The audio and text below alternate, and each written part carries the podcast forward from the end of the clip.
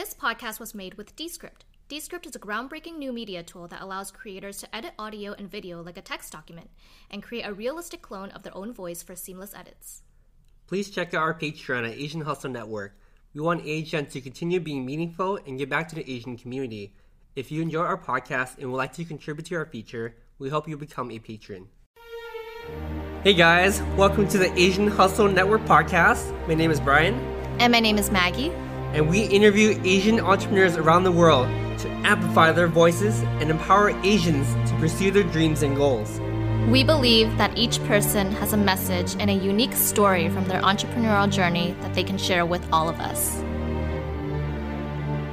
Hi, everyone. This is the Asian Hustle Network podcast. My name is Maggie. My name is Brian. And today we have a very special guest. Her name is Minji Chang, and she's an actor, a writer, a producer, and a podcast host. Minji, do you want to introduce yourself and talk a little bit about yourself?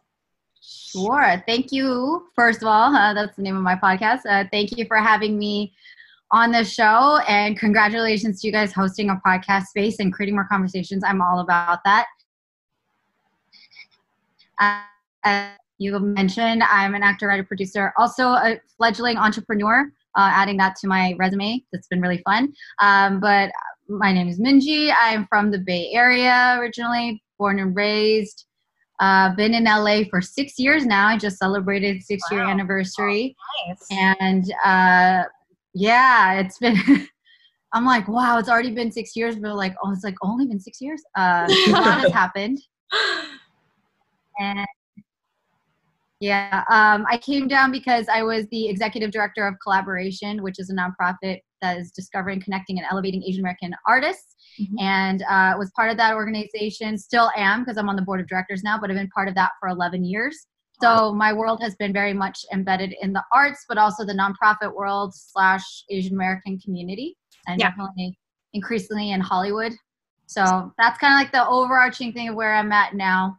But Mhm. there's been it's been quite a very to someone else that's like not me, they'd be like, "That's so random." Like I've been through a lot of different phases in my life, but to me, it all makes sense. Yeah, and happy to share whatever I can. Yeah, we- we're here. We're super excited to hear your story too because we can relate to you. We feel like our lives are absolutely random as well.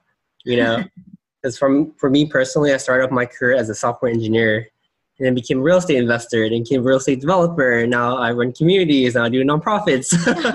Nice, nice. totally relate to you, and I just want to hear about your upbringing too. Like, what was that like? Like, what what did what what did your parents want you to do when you were growing up? And you know, obviously you have a very successful career, and now I want to hear about the very beginning. You know, Yeah. like what was your childhood like? Yeah, and where were you born? Um, you know, what were your parents like? hmm You know, did you live in a very strict Asian household? Yeah. Yeah. Okay. Um, I, I am writing about all this now, so it's it's Oh, actually nice. very good because I'm I'm in the process of distilling and fictionalizing certain parts for, for what I'm writing. Um, but as a, I was actually born uh, in Davis, which is technically not the Bay Area, but it's NorCal. Right. Um, but my dad was actually graduating from UC Davis with an aeronautical engineer degree. wow. So um, my parents are Korean immigrants. They came to to the states in 1980. You know, there was a huge wave of immigrants that came over from Asia during that time, late 70s, early 80s. And um, you know, my dad spoke zero English, not zero. I mean, a, a lot of people in Korea spoke some English, but he Mhm. kind of was like starting at ground zero. Went to community college in San Francisco. Went to UC Davis, and uh, I'm the second kid. So my older brother was born in San Francisco. I was born right after my dad graduated. So definitely a young family um very immigrant family my parents it's just bizarre to realize my parents were in their 20s when they had the two of us and then Yeah.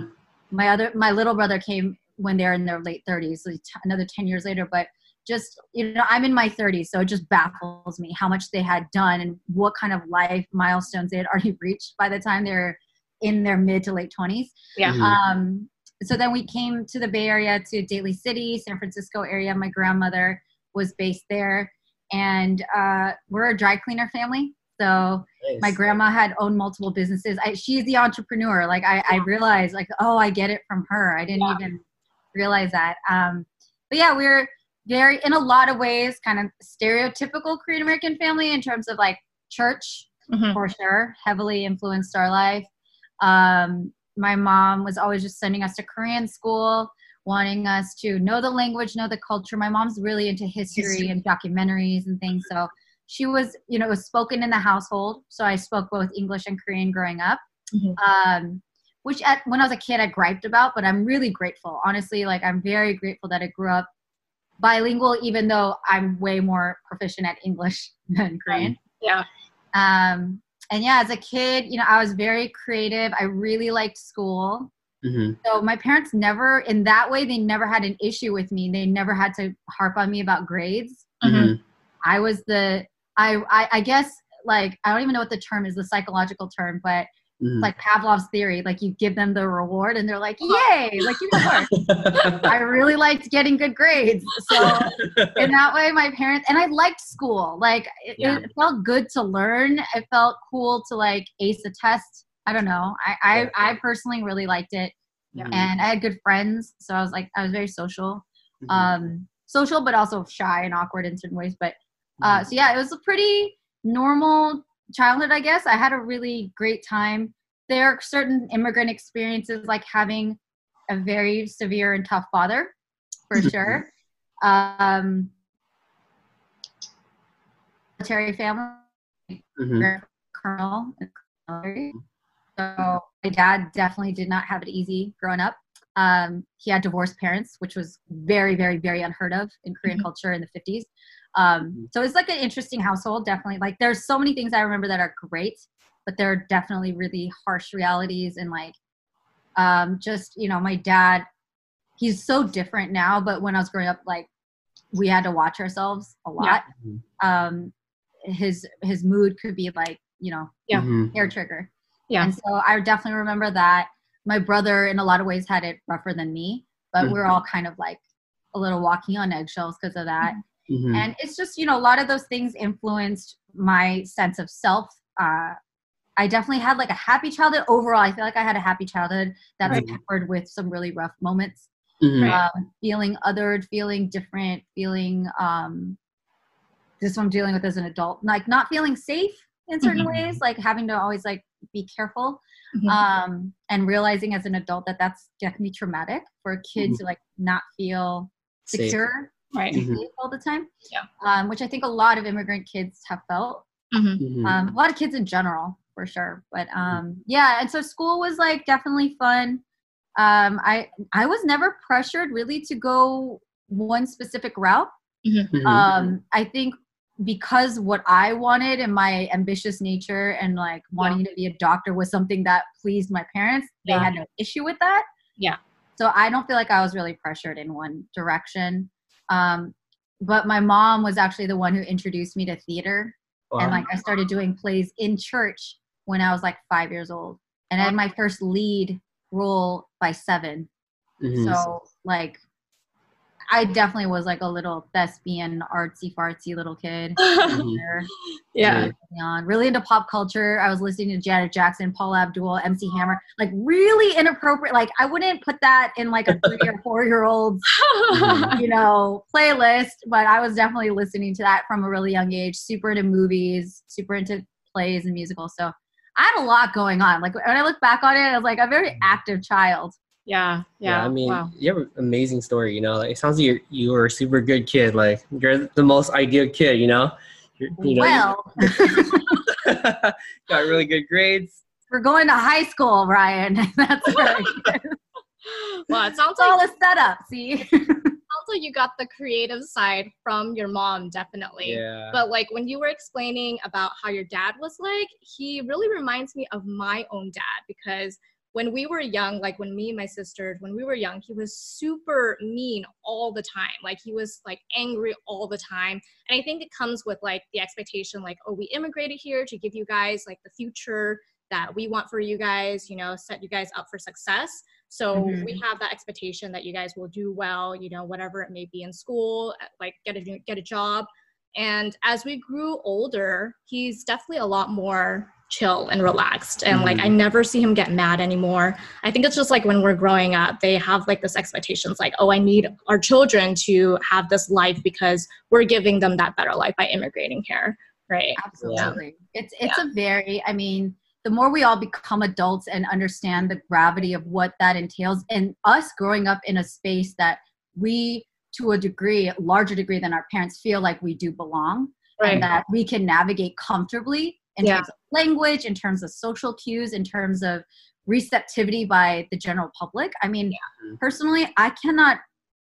I- mean, that's like me moving to Korea, and like even though, uh, but not Korea, like fine, Europe, like don't speak Yeah. language, don't look like really the majority of people there.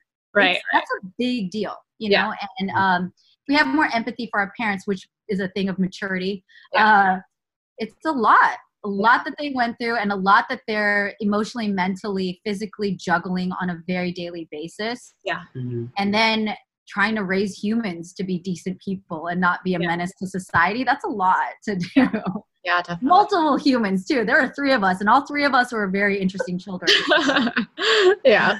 my Yeah. condolences to my parents yeah, I mean, it sounds like you had a pretty normal childhood. What was that transition like when you kind of diverge your path a little bit? You know, you mentioned that you told your parents that you wanted to be a doctor, keep Mhm. them happy.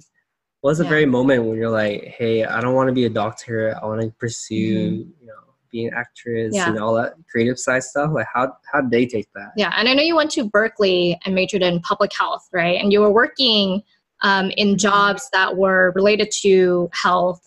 Um, and yeah, would love to know like that transition and you know what it was like, kind of knowing like, okay, I don't want to focus on health anymore. Like, I want to pursue acting. Yeah. yeah um well a huge significant part of my narrative um, that takes place between 14 and 19 years old was a relationship that I was in. Mhm. And I, you know, in certain ways was ideal as a child um, in terms of obedience, um, ambition, proficiency, you know, those things. I, I give that to myself. Um, but that was, it, it takes a, and this is where the reality of just being a person, Mhm. especially an impressionable, insecure teenager, comes Mhm. into play. And in high school, I was really passionate about medicine. I actually entered a, a bioscience program in ninth grade, which is a very big privilege for a high schooler to have to like explore a career when you're 14. Mhm. Um, and so that to that I credit my teachers in my school. Shout out to Amador Valley High. Um, they really created a space for younger kids to explore shadowing doctors, doing science projects, like learning about things that you wouldn't learn about till you're probably in college or beyond, right? Um, so that was that, and I was heavily into like leader. I was a leadership geek, still am. Um, so that was all happening, but I was also dealing with a lot of personal struggles about who I was. Mhm. Um, definitely have been boy crazy, kind of like out of the womb, and uh, had already dealt with like dating guys since middle school. But I met an older guy Uh-huh. from church, Mhm. sort of layers, and much older guy, and entered a very bad relationship that lasted for five years. Oh, Wow. So it colored my entire adolescence, if you will, I'd say, um, and it was pretty abusive. Mhm. And um, it was it was really interesting because the way I would liken it is that I lived a double life. On one side, I was class president and Yeah. you know, Right. over a 4.0 GPA and but on the other side I was lying and manipulating everybody and under complete control of this very um, abusive person Mhm. Mhm. and uh, to this day it's still like I mean I it feels like a different life now. But I still remember every detail and it was this former version of myself but those actually really did influence the way that my life turned out Yeah. because I was listening to what he wanted he Uh-huh. had a lot of control over my life um, but ironically just the way that life turns out you know i still was able to maintain grades probably because he didn't let me socialize Mhm. um, cut me off from my friends so what did i do i studied a lot Yeah. and luckily for me i studied well because i liked it so Yeah. Luckily i got into berkeley that relationship continued into college there's a lot it's like it's like k drama um, but it, it definitely colored a lot of uh, decisions that i made during very formative years Right. Mhm. and um, I just kind of had to learn how to navigate tough systems that go beyond like sexism or racism. It was literally just interpersonal, like my own demons, I guess, and and this one person that I was allowing to dictate so much of my life.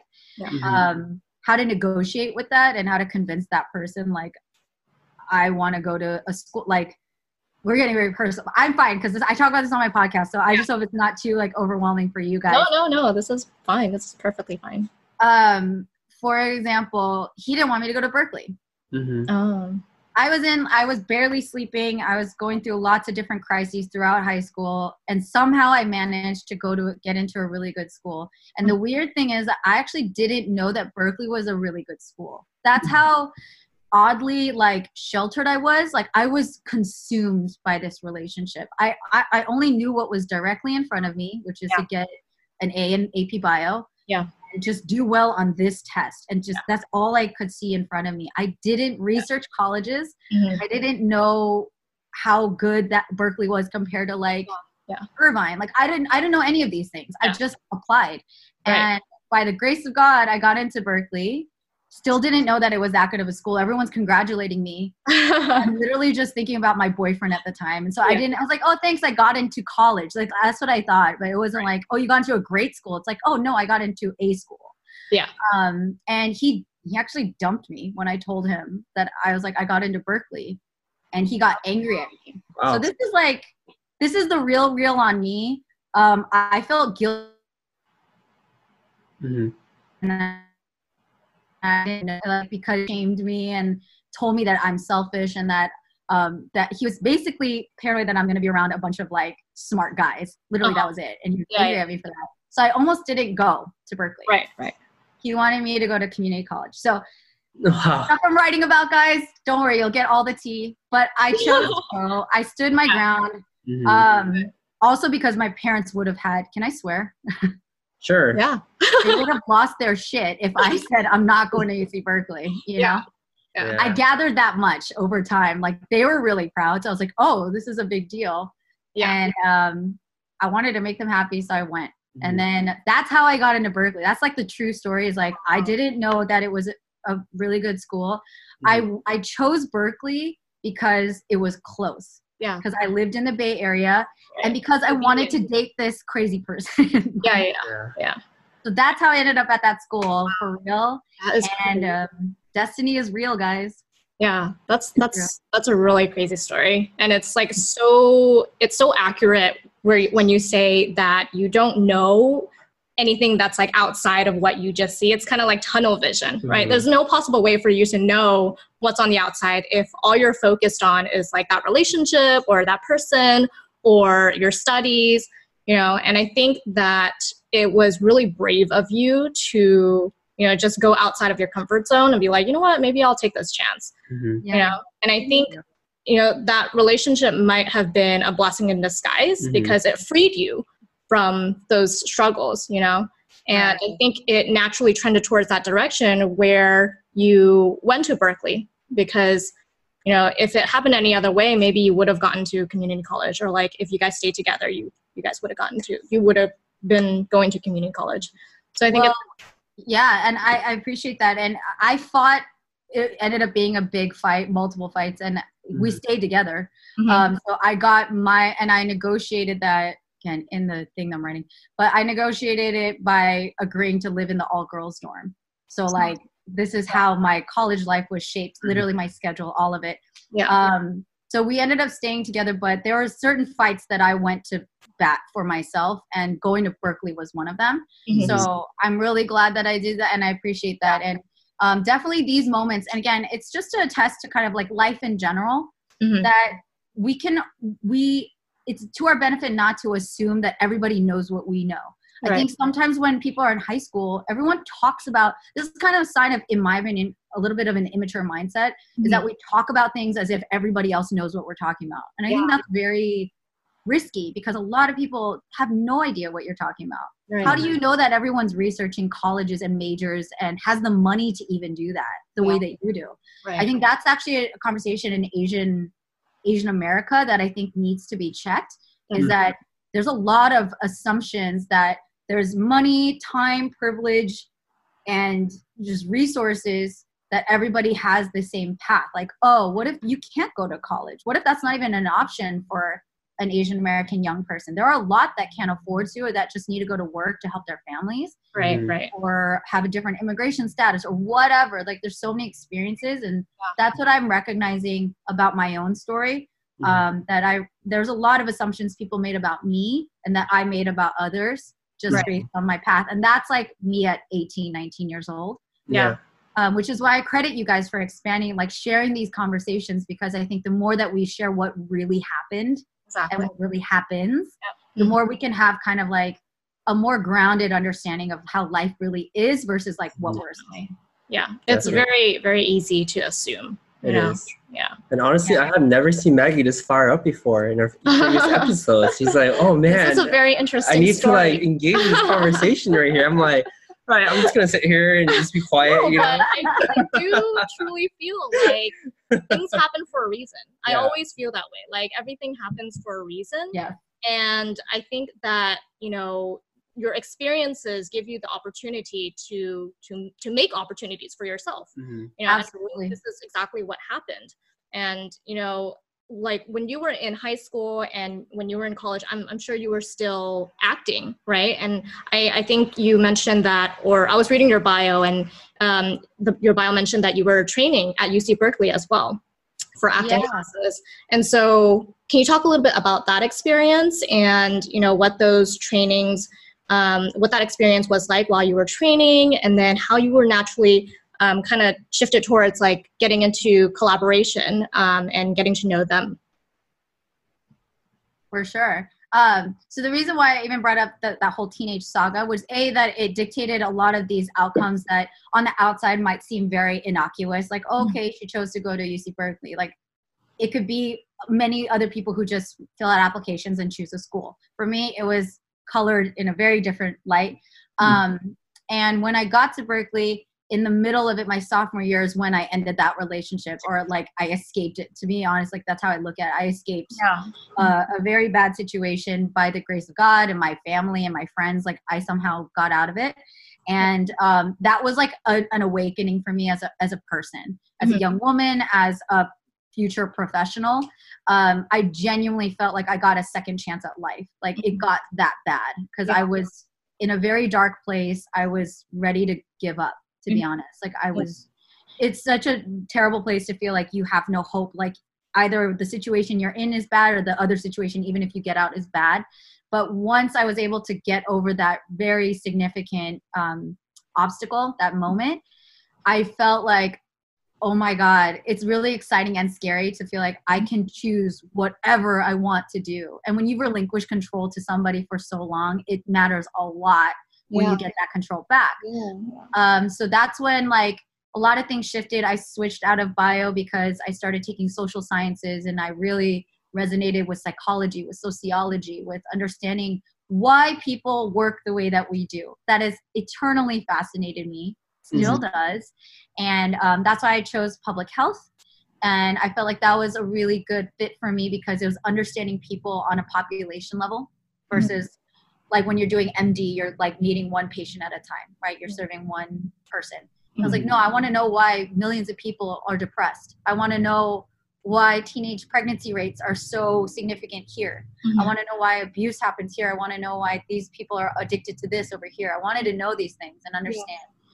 Um, so when I did that, I was really already starting to shift in who I was, my career aspirations, switching from wanting to do med school solely and then wanting to do public policy. So that's when I was shifting in that. Um, but once I got out of that relationship, that's when I actually, I sorry, there's an airplane.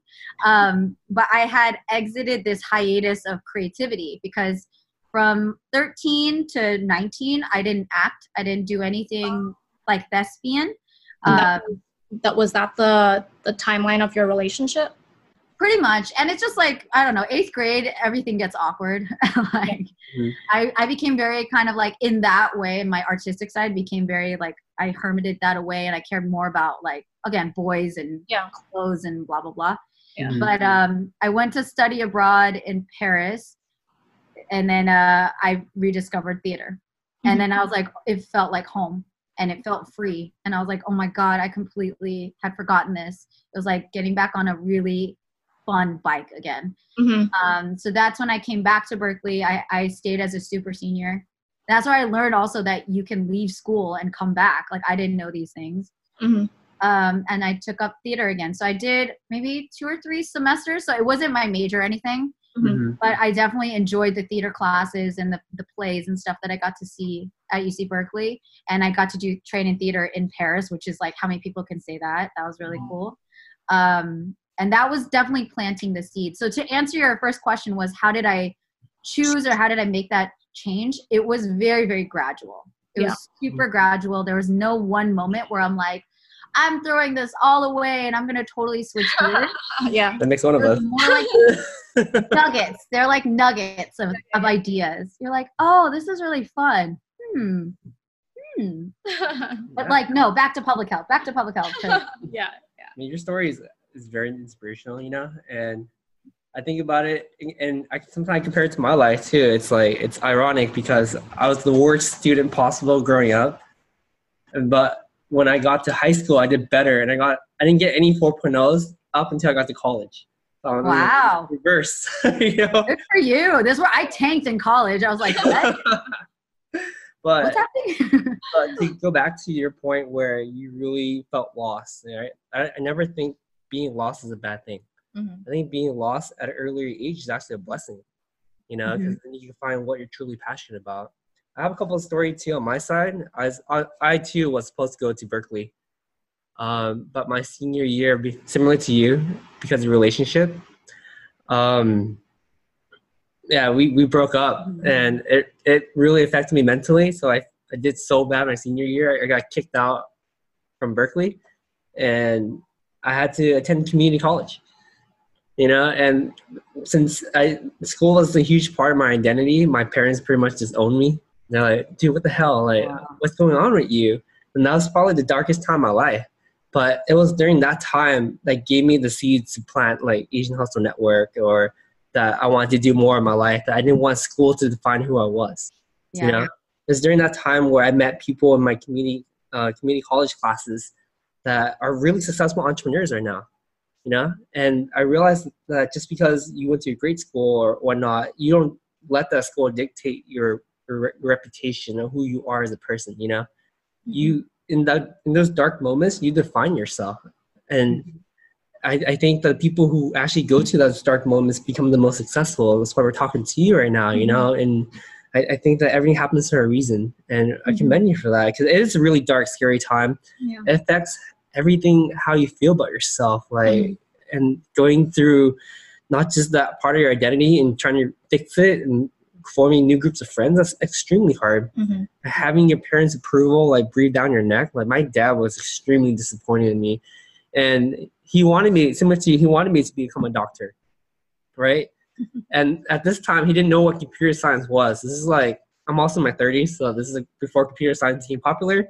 He was like, Yeah. "You're gonna major in computers? What the hell is that?" he just owned me for the second time.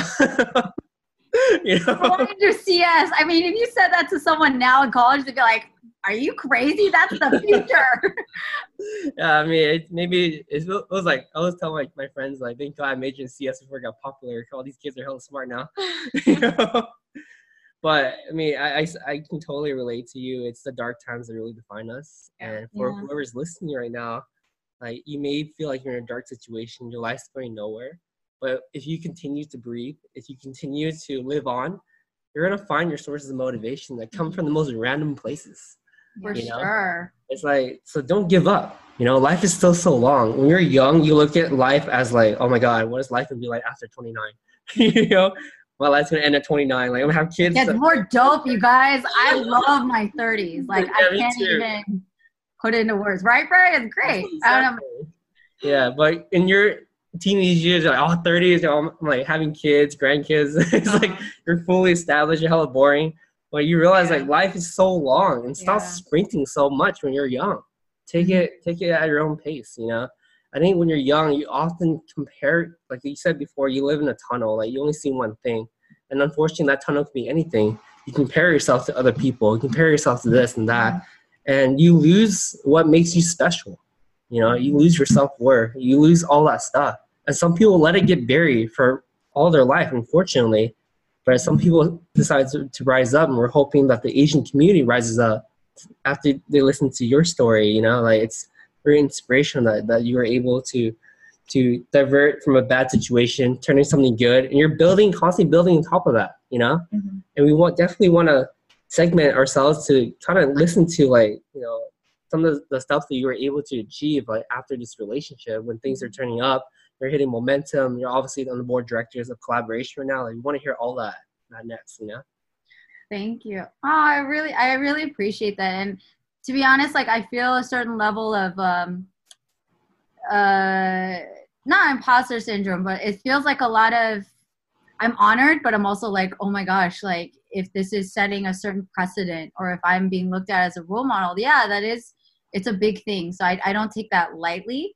And I will also say, you know, there's there's so much that I feel very lucky in terms of there was darkness but to count the blessings in the darkness my big brother who you know we've been there for each other but we didn't grow up super close as kids but as adults he saved my life my brother my big brother my parents even it's just very ironic because when you look back in hindsight we can kind of connect the dots when it's all said and done right i can i can kind of pinpoint the toxic parts of korean culture the toxic parts of being super religious Mhm. um, the certain parts of growing up in Silicon Valley where there was a lot of like, in a very specific way, subtle racial tensions or competition or like mm-hmm. a specific culture that was breeding there.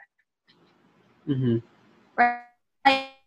And so many things and pinpoint like, well, it's this fall and this fall and this fall. And I don't look at things as I, I, I like you believe everything happens for a reason. Um, but again, when you're in the moment, you don't have that perspective. This is all stuff we can say because we're in our 30s and we can Yeah. see how those things happen. And the irony that like the things that were the problem, also in my mind, my in my opinion, the problem was also the solution. My family, yeah, you could say we had all this dysfunction, and that's how things got so messed up, and why as a teenager I went on this wayward path and got so in so much trouble and in such a bad situation. But they're also the reason why I'm here today, right? So everything can be everything. You know, we it's not this binary thing of this is bad and this is good. It's really kind of up to us of like how we want to shape that narrative and what we want to do with these dark moments to then rise above it, right? Mm-hmm. Um, I don't blame my family personally. For me at this point, like for many years, I don't blame my family for what happened to me. Mhm. It happened. Things, bad things happen, Mhm. even under their watch. Honestly, that that's tough for me to say out loud in a public space. But I've talked to my parents about this, and I don't know that many Asian families that sit and talk about bad things that happen. Most Asian families that I know sweep it under the rug and never speak about things Yeah. again. yeah. So the fact that I can talk to my family about some really bad, bad stuff that happened, even though that's taken years, to me, I celebrate that. And I'm like, we are not that version of that family anymore. We've grown because of it. And that's because all of us went through the discomfort of learning from it, talking with each other, and doing our best to heal, which Yeah. to me is astounding for like a Korean family Yeah. to talk about their dirty laundry with each other Mhm. um, it's not perfect by any means at all. Still dealing with it now, but we've made progress. And so it's to speak on that. Like I agree with you. Like a lot of our defining moments can be made in really dark times. And also, not only dark times, I think also the good parts of me, like the fact that I was really creative and that I liked school and I liked learning, that's also a huge part of me. And that also defined me. So I also think because mental health is so fragile sometimes, or like it's tough to completely encapsulate, it's Mhm. important to also recognize like Mhm. it's good not to overly romanticize darkness. Mhm. Darkness is darkness is darkness, and it's This happens. You don't want to be in that spot. right. I don't ever want to encourage a young person like go through hard shit, you know, because if we, if we shape that narrative too much, they're gonna kind of seek it out too, maybe. Yeah. yeah. And Like, gonna, oh, I need to go through bad stuff so I can be a better person. Like, Don't force anything. yeah. But if you find yourself there, it's gonna be okay. You know, it can feel like you're hanging on for dear life. I feel like someone's darkness, whether or not they consider it to be dark, it might mm-hmm. not be considered dark to someone else, right? I think everyone has their own perception of what their darkness is. Yes. And if it is darkness, then yes, you can, can consider it darkness, you know, and take that opportunity and make it better. You know, it really Mhm. depends on your perception. Yeah. And Right. going back to your point about you, you know, you being in a Korean family, I think it relates to all a lot of Asian households, All right? Asian family. a lot of us like we don't really talk to our parents about some of that you know dark stuff you know it's really hard for parents to open up about that stuff and for you to talk to your family or whether your family talk to you first whatever it may be i think that requires a lot of courage Props and to that. yeah that's amazing Thank you. Thank you. It's definitely been a bumpy road. And it's taught me more than anything to be compassionate to my own parents. To be honest, like, um, yeah, I have to meet them where they are. Like, they're human. They don't have the tools to talk about feelings, or they haven't. They certainly did not get that from their parents. Yeah. So, to a large degree, my maturity and my brother, again, I'm lucky I have my brothers, but um, because we talk, but it's like showing grace to the fact that, like, yo, they don't know how to talk about mental health. They don't know. They like this is nonsense to them. yeah It is. And then mental health to your like especially our parents' generation, it's like, bro, like we came from war to come Yeah. here to give you Yes. Education. Yeah. You're here talking about mental health.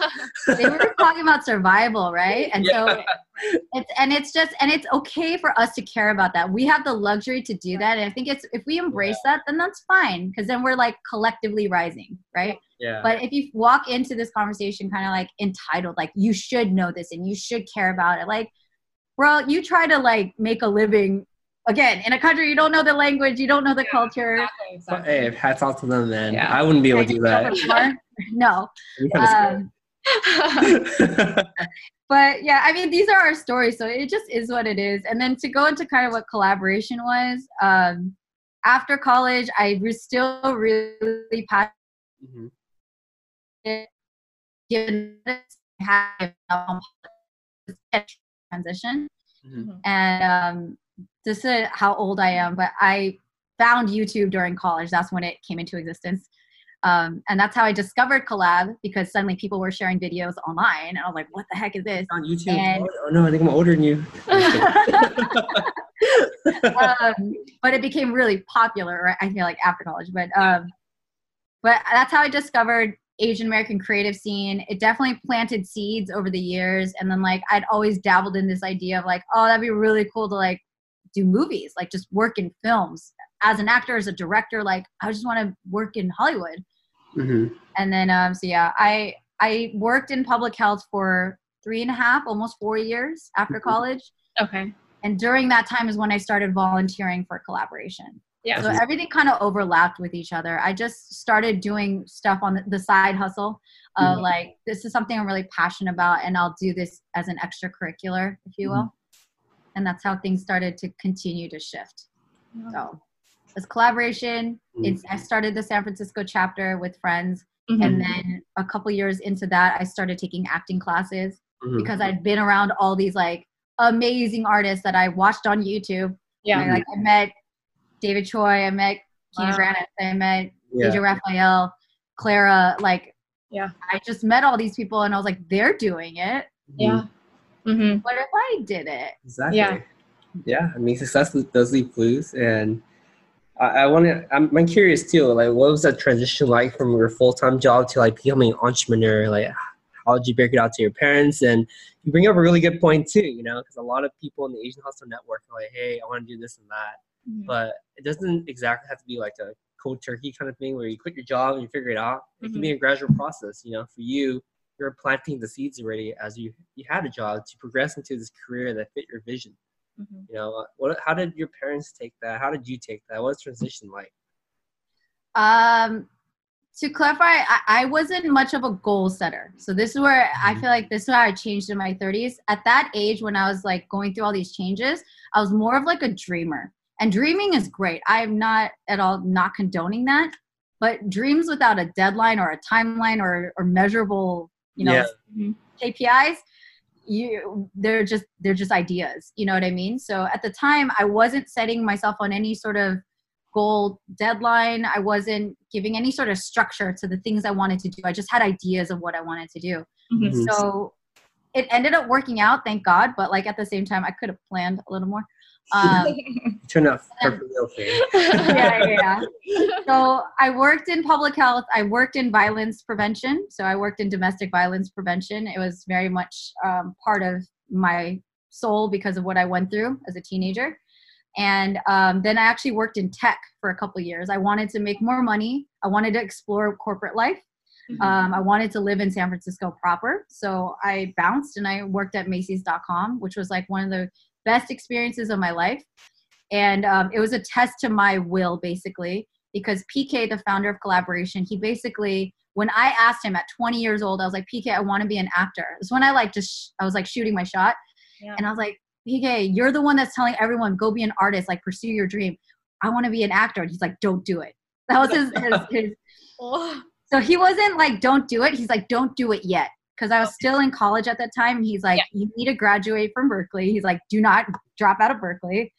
And he's like, after you get a job and after you're comfortable and after you have stability, if you're willing to give that up to get rejection and ins unstable pay and like a really different hustle life, right. like he literally framed it as like, maybe you actually want it. That's how he framed it. And I was like, Mm. whoa, Yeah. this is not what I thought you were gonna say to me, man. I thought you were gonna like give me all your connections and tell me where to go and who to talk to. like my dad. My dad's like, you can't do anything else till you finish your degree. I was like, all right, fine. yeah, but and it's honestly though, it's like you need to hear no's though. Honestly, I really value. I personally value people who have given me, like, given it to me straight. Exactly. Yeah. Yeah. I definitely like his advice because it's. I feel like he's probably had a lot of youngsters come up to him and say like, "I want to be this. I want to be an actor," but Mhm. then they quit after getting It's a few hard. rejections. You know. It's tough as And, a young yeah. person. He he wanted to make sure you had thick skin. You know, and Yeah, I think like going like d- going through all these rejections. I would love It to like know like what your mindset was like and like how you were able to kind of overcome those. Like what what were you feeling like? I'm sure you've had rejections here and there and like I mean we've all had rejections, right? And so like what was your mindset like at that time? I think uh, acting definitely taught me that honestly to expect rejection Mhm. to to say like the reality of this industry in this specific vocation is that if you are succeeding 10% of the time you're doing really well Yeah. like your rate of success is actually very low but that means that you got to be trying over and over and over again the expectation is you're not going to succeed very often but that means that you got to try a gazillion times because if you want to succeed a bunch of times that means you got to try times you know 10 All you need is one. I mean, right exactly One. So I, I'm eternally grateful. I actually just did an Instagram live last week with PK to promote our Empowered conference Uh-huh. um, because he I became his successor. You know, after volunteering for Kollaboration San Francisco, he stepped down as executive director. I got tapped on the shoulder to take his job to be paid to run Kollaboration, the whole whole shebang. Wow. And I actually turned that down for a year because I was just like, y'all are crazy. Like I can't do that. Like I really thought it was just bigger than me, than life. And um, that's that was so that year was and PK was one of the people that really believed in me. He gave me good advice. Mhm. He was looking out for me for real, you know. And um, I I think his advice changed my life, hundred percent. And his belief in me changed my life because he didn't like shove anything down my throat in either situation. He just more like gave it his opinion with Mhm. as much sincerity and care and let me take with it what I would. And I had to figure it out for myself, right? There's only so much advice you can give someone because they're on their path. You Right. just give them as much as much as you can. That's what he gave me. And so that year where I was like mulling it over, I had started acting class in during that year and I really liked it. Mhm. I got beginner's luck. The first audition I did was for Intel. It was a commercial and I booked it. Playing a Chinese American, by the way. no. And I was like, they're gonna know this is a lie. but you know, the set was run by like a white casting for I was like, I don't think they care, but like they just need an Asian. Um that was ironic. But like in my mind, there are enough there are enough seeds and enough things that I was doing to kind of feed this idea like, oh, maybe I can do it. Mhm. So you never know what the one thing is. There's just got you got to build evidence. You know what I mean? Like, okay, I booked a job. I'm taking classes. I'm doing this seriously. I'm investing in it. I'm spending money on casting websites. I'm doing my headshots. It's like one thing at a time builds confidence. Mhm. Exactly. And then you also got a plan, and that's where my friends did come into play, and like having a financial cushion, having some semblance of like, what am I diving into? Yeah. Mhm. because then you can make a sound decision and that you can defend and that you can back, right? Because if you're making a brash decision, I mean, you could. Life is full of that. You got to take risks, but you also pay the consequences if you just dive into a tank full of sharks mm-hmm. and you're like covered in blood. You know what I mean? Like, don't do that. it, it, it so, kind of goes back to start small and think big. Mm-hmm. You know, mm-hmm. it's super mm-hmm. important to to start small too, because I think a lot of people tend to think in their goals and like they want to see big results happen like overnight. Mm-hmm. Right, exactly. And as, you know, as you got older, that's typically not the case. You know, I think great things takes time and and people have to move at their own pace too. Like you can't be like, oh my god, my friend's doing this and that, yeah. or she's a full blown actress or full blown entrepreneur. I can be like that way too. Mm-hmm. Like everyone, you may not see it, but there's there's more to this person's story than what they show you. you Absolutely. Know? be their Absolutely. their parents' connections, their hard work, their late hours. Like you don't know. For you know? sure. But, what I've noticed in like the artist world, this was I was I was so lucky. I think being part of Kollaboration as like a producer, as like putting on these showcases, just being around artists in general, I was getting educated on how to be an entrepreneur, how to be a, my own brand or whatever, mm-hmm. um, and how to run collab because I was in the community, I was in this environment, Right. There's a difference. There's mad talented people out there. There's no shortage of people with raw talent. Yeah. But if you want to be talented and successful, that's a whole other situation. Right. That means that you take yourself seriously, that you discipline yourself, you do the work, you have a good attitude, you are professional. I mm. could like list this out. I actually thought about writing it out somewhere so that in my opinion, what I feel like I've been sponging for the last 11 years, yeah. watching other people success, succeed and fail mm-hmm. because some people they rode the YouTube wave. Some mm-hmm. people did it the mm-hmm. independent like album way, right. starter way. I've seen some of successful journeys mm-hmm. with pitfalls and peaks, and you got to be determined. You have to have confidence in yourself. But like that confidence comes at a price. You have to work on that. Like there's so many facets to it. There's no formula, but there are traits that seem to be pretty consistent across successful people and even that word is very subjective like mm-hmm. how do you define success? Yeah. Mm-hmm. some people i feel like that's where we're at in 2020 especially right now right? We're reevaluating what makes our time and effort worthwhile. Mm-hmm. is it money? Is it attention? Is it working for like a big ass brand and ending up in forbes? I don't know. Maybe that's your cup of tea. That's not mine yeah. but that's cool if it's yours, but it doesn't have to be mine. Yeah, exactly. yeah, yeah. Right. So everyone has their own path, you know. And I, in this day and age, it's very easy to just like look online and see what other people are doing, mm-hmm. and right. like think, oh, if he is able to make it on YouTube, like I should probably do that too. Yeah. You know, it's very easy to follow. Don't forget and, that social media is a lie. Yeah, exactly. but you really have to think about like what are you good at? You know, what makes you unique so that you can really excel in your own field because no one can do it the same way you can do it you know right everyone Absolutely. has their own flavor and their own spice and you just have to figure out like what it is that you're great at yeah for I, sure i guess as we're coming up to the top of the hour we can just recap all the key points that we talked about so far mm-hmm. i mean you have amazing story so far yeah. and just to talk about some of the key points some of my big takeaways from this is like you know everyone moves life their own pace mm-hmm. you know darkness is not exactly a bad thing you find your own path eventually um, just don't worry that don't ever feel like you're alone too you know there's so much support around you that once you get your eyes out of the tunnel a little bit you can kind of see the support system like your brother your parents you know you mm-hmm. kind of appreciate mm-hmm. things a lot more and when one path closes for you like a new opportunity opens for you you yeah. know mm-hmm. and another thing that you really brought up too is start small and think big. You know, you had your uh, your your eyes on becoming actress and mm-hmm. becoming more involved with Kollaboration, and you made it happen. You know, some people will just give themselves a lot of excuses like, "Hey, uh, life is too hard right now. I have my job, I have my friends, mm-hmm. I can't do any of this." But you made time for it. You know, you made you turned into a passion. Now you're a full blown entrepreneur. Yeah. You're highly successful. You know, when we talk to our community, you're you're you're, you're like really well known you know, I was talking to my my own personal network. I'm like, who should I interview that's a strong female boss? And they're like, oh, Minji Chang. I'm like, okay, cool. I'll reach out to her. you know?